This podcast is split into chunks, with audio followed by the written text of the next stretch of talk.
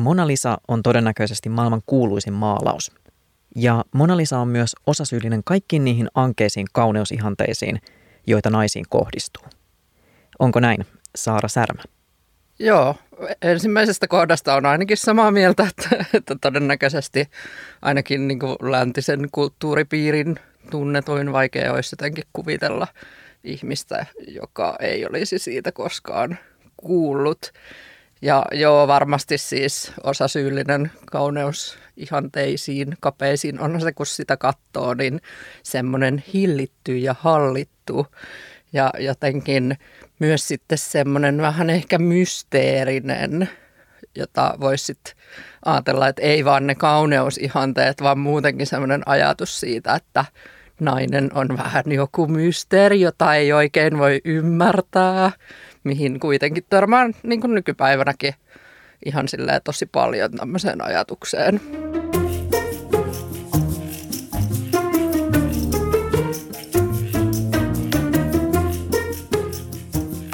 Kuuntelet Ateneumin inspiraatiopodcastia. Tässä sarjassa me tutustutaan ikonisten mestariteosten innoittamaan nykytaiteeseen. Ja samalla kysytään, mikä tekee klassikon. Mä olen Emil Juhansson ja tänään mun kanssa studiossa on tutkija ja taiteilija Saara Särmä.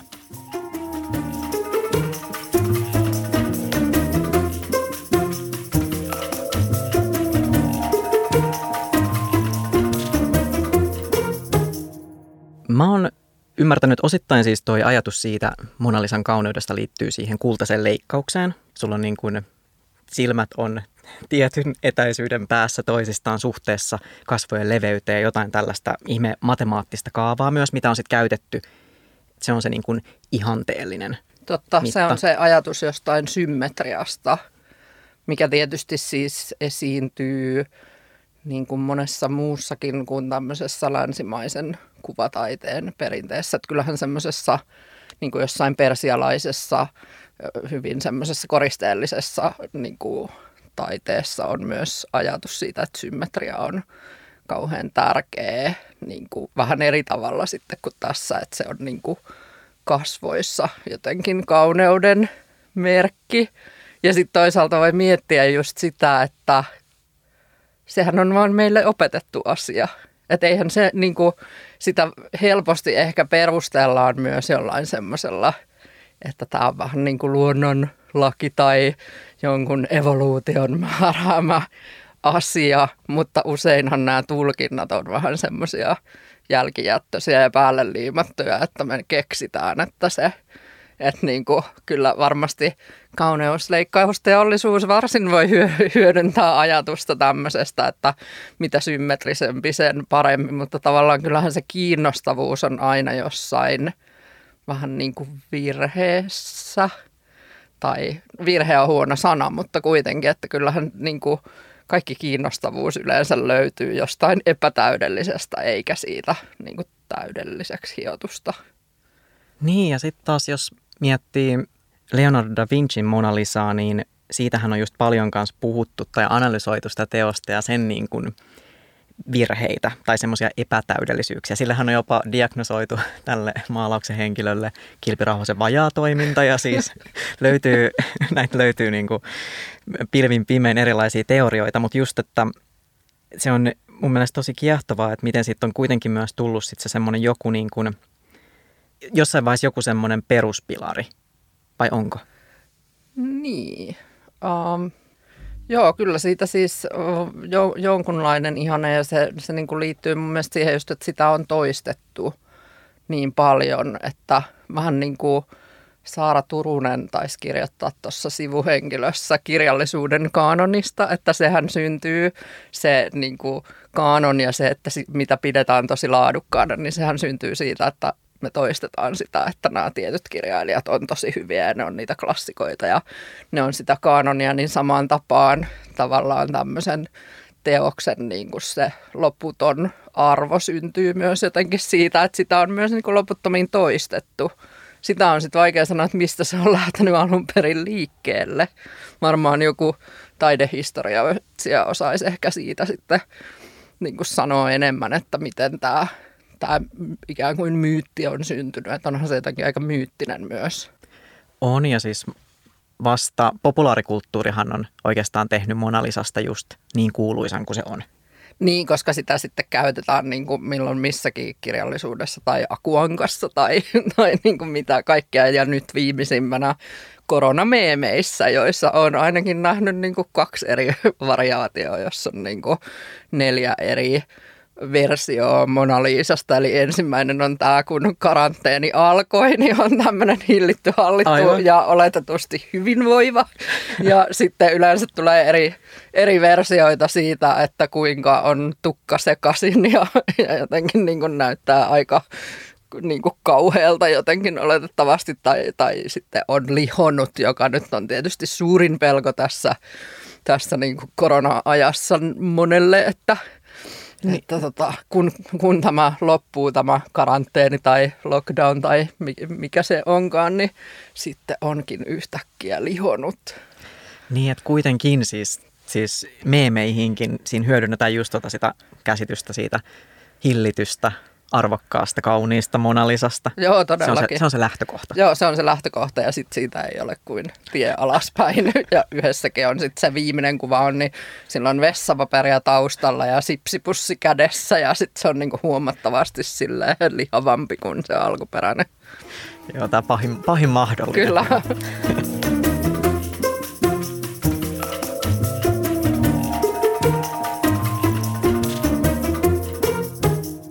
Siirrytään katsomaan tuota teosta, joka on inspiroitunut Mona Lisasta. Tämä on siis Jeff Koonsin peilipallo. Ja me siis katsotaan tätä nyt tietokoneen ruudulta, mutta Saara, kerrotko kuulijoille, että mitä näet? No mä näen siinä siis tämän Mona Lisa-teoksen ja sen edessä tuommoisen sinisen pallon, joka siis on peilipallo, mutta se ei oikein tässä kuvassa ruudulta näy, että se ilmeisesti heijastaa, jos, jos siinä olisi niin kuin livenä katsomassa, niin siitä voisi nähdä itsensä tai jotain muita heijastuksia. Joo, toi on tosiaan siis heijastava, heijastava peilipallo. Tämä teos on osa Jeff Koonsin sarjaa, jossa hän on useampaan klassikoteokseen laittanut siis, liittänyt tuollaisen peilipallon. Ja tämä on siis mun mielestä siitä kiinnostava, että tämähän on oikeastaan ihan pikkutarkka kopio, siis jäljennös Monalisasta. Ei niinkään, että se olisi niin kuin vapaasti jotenkin muunneltu meemimäisesti tai jotain, vaan että se on oikeasti tarkka kopio ja sitten siinä ainoa muutos on se, että se on isompi kuin se alkuperäinen Monalisa ja siinä on toi peilipallo. Mitä sä luulet siis, mikä ton pallon funktio on? No sitähän mä en tietysti tiedä, että mitä taiteilija itse on, on, on, on ajatellut sen funktioksi. Ja tota, just mietin tässä, että olisi tosi jännä siis nähdä toi livenä tai olla nähnyt joku muu niistä tämän sarjan teoksista, niin ehkä tavallaan pystyisi pystyis paremmin ajattelemaan sitä, että, että miten se toimii just siinä sitten, jos siitä näkee itsensä tai sen, sen huoneen heijastuksia, mihin se on ripustettu mitä, mitä kaikkea siitä sitten voi nähdä, että millainen illuusio siinä tulee ikään kuin, että pääseekö tuohon teokseen jotenkin sisään vai, vai etäyttääkö se siitä enemmänkin.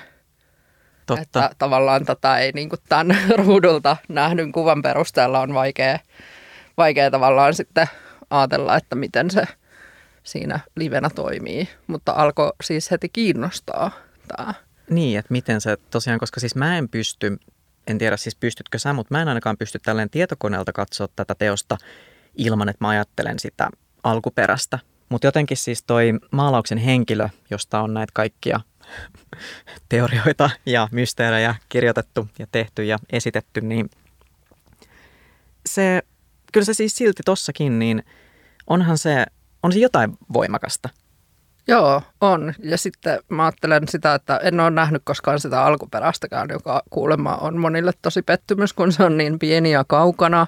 Niin. Että sitten tavallaan onko tämmöinen teos, joka on sitten huomattavasti isompi ja jos sitä pääsee niin kuin lähemmäs, niin se todennäköisesti voi olla vaikuttavampi kuin, kuin se, se alkuperäinen, mikä on aina jotenkin jännittävä se, että että kun odottaa jostain asiasta tosi paljon, niin kuin mä, mä oon monesti itse kertonut sitä, että kun mulle niin kuin oli jotenkin järkytys, kun mä olin ensimmäisen kerran punaisella torilla Moskovassa. Ja sen oli siis, mä olin koko lapsuuteni nähnyt jotenkin sotilasparaateja. Ja se, se näyttää ihan valtavalta, varsinkin niistä kuvakulmista jotenkin riippuen. Sitten kun mä seison siellä, niin mä oon silleen, tämähän on tosi pieni tori, että eihän tämä nyt ole niin ihmeellinen joku su- supervallan semmoinen niin kuin Kyllä. symboli, mikä se kuitenkin oli sen neuvostoaikana, että, että samaan tapaan niin kuin nämä tämmöiset, tämmöiset teokset, kun Mona Lisa kasvaa jotenkin todella paljon kokoaan suuremmiksi.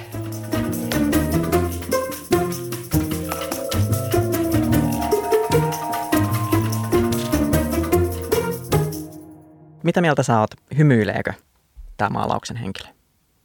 No hyvin vienosti. Kyllä, kyllä, mä, kyllä se niin kuin mulle näyttää hymyltä, mutta sitten toisaalta voi ajatella, että jonkun ihmisen luontainen ilme on tuommoinen, että hänellä ei ole niin kuin resting bitch face.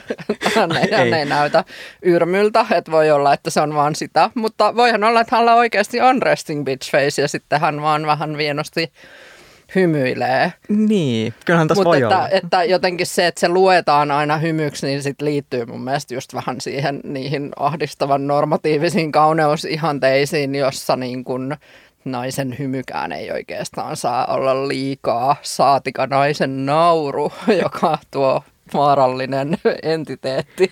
Joo, erityisesti radiossa siis kielletty, kielletty asia. Mutta siis joo, toi, toi hymy, koska sitten Jeff Koons tässä sarjassa on omien sanojensa mukaan pyrkinyt jotenkin herättelemään sellaista vuoropuhelua, siis tuon alkuperäisen teoksen jotenkin sen historian kanssa. Ja kyllä, mä, kyllä mulle siis ainakin, en tiedä sitten, että johtuuko se nyt Mona Lisasta vai kuinka, niin saman tien herää jotenkin vähän sellainen ajatus siis tästä ja kun tota peilipalloa ja sitä miettii, että hei, näke, näkeekö oman heijastuksensa siinä vai mitä siinä näkyy, niin jotenkin se oma suhde tuohon maalaukseen. Ja siis, no puhuttiin jo siitä, että tuota kuvaahan on käytetty uudestaan ja uudestaan, mutta um, Ysärillä Espoon Leppävaaran Maximarketissa oli kirjaosastolla julisteita, semmoisissa siis kehyksissä, metallisissa kehity- Joo, kehyksissä, jo. mikä se pömpeli nyt ikinä onkaan. Ja mä aina kävin siellä, siis mä olin alle kouluikäinen, mä aina kävin selaamassa niitä julisteita. Ja siellä oli Mona Lisa-kopio. Ja mä muistan siis sen, että mä halusin aina mennä katsomaan sitä, just sitä Mona Lisa-julistetta, mutta mä pelkäsin sitä. Siis mä halusin mennä sen ohi tosi nopeasti. Se oli mun mielestä pelottava. Janna. Siis että siinä oli jotain sellaista niin kuin mun mielestä uhkaavaa. Mutta miten, miten sä ajattelet, että onko se uhkaavuus, kun onhan toi nyt vähän semmoinen sävyinen ja sitten kyllähän ton katseen voi myös ajatella aika tiukkana. Että, että jos ei ole niin kuin tavallaan läpensä niin kuin kyllästetty sillä ajatuksella, että toi on hymy, niin, Aivan, niin, kuin en, me ol, niin kuin me ollaan nyt, koska se on tavallaan niin jotenkin kulttuurinen tämmöinen iso juttu, niin, niin sillä, että kyllähän toi voi olla niin kuin myös jotenkin tuomitsevakin. No just tämä. Tätä mä mietin, että siis silloin mulla ei ollut niitä niin kuin sitä kaikkea, kaikkea tietoa mystifiointia tuohon liittyy, niin mä niin kuin jotenkin vaan... Ja sen takia se on just kiinnostavaa, että niiltä lapsilta kysytään, että hymyileekö se vai ei, koska he ehkä jotenkin voi olla enemmän vapaita niin kuin tästä, tästä kaikesta kulttuurisesta painolastista, mitä, mistä me ei ehkä itse sitten tässä kohtaa olla edes tie, tietoisia, että mitä kaikkea me ollaan opittu tässä vuosikymmenten varrella niin kuin kaikenlaisista populaarikulttuuri- ja muista kulttuuri tuotteista. Niin siis yksi kysymys on just se, että mistä sä voit tietää, että pidätkö sä pidätkö sinä, Saara Särmä, oikeasti Mona Lisasta, tai että mitä mieltä sä oot tästä, koska se on niin kyllästetty sillä kaikella. Et, et onko se vähän, että se kääntyy sitten toisaalta tota Jeff Koonsinkin teosta vastaan, että sä et pysty kohtaamaan sitä?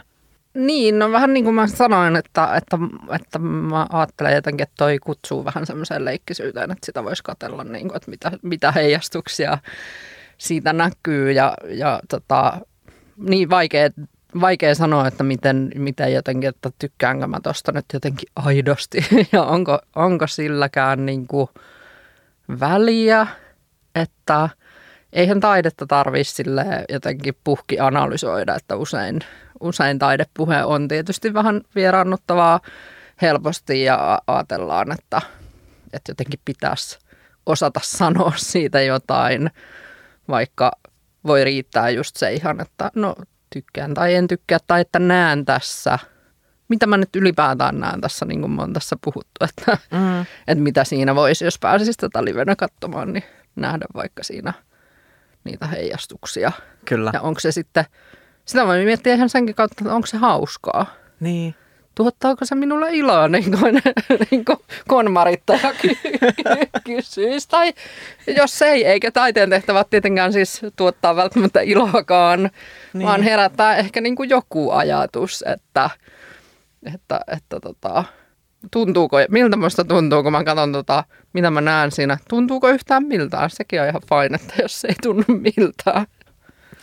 Loistavaa. Kiitos Saara Särmä. Kiitos. Inspiraatio. Nykytaide ja klassikot. Näyttely Ateneumissa 20. syyskuuta asti.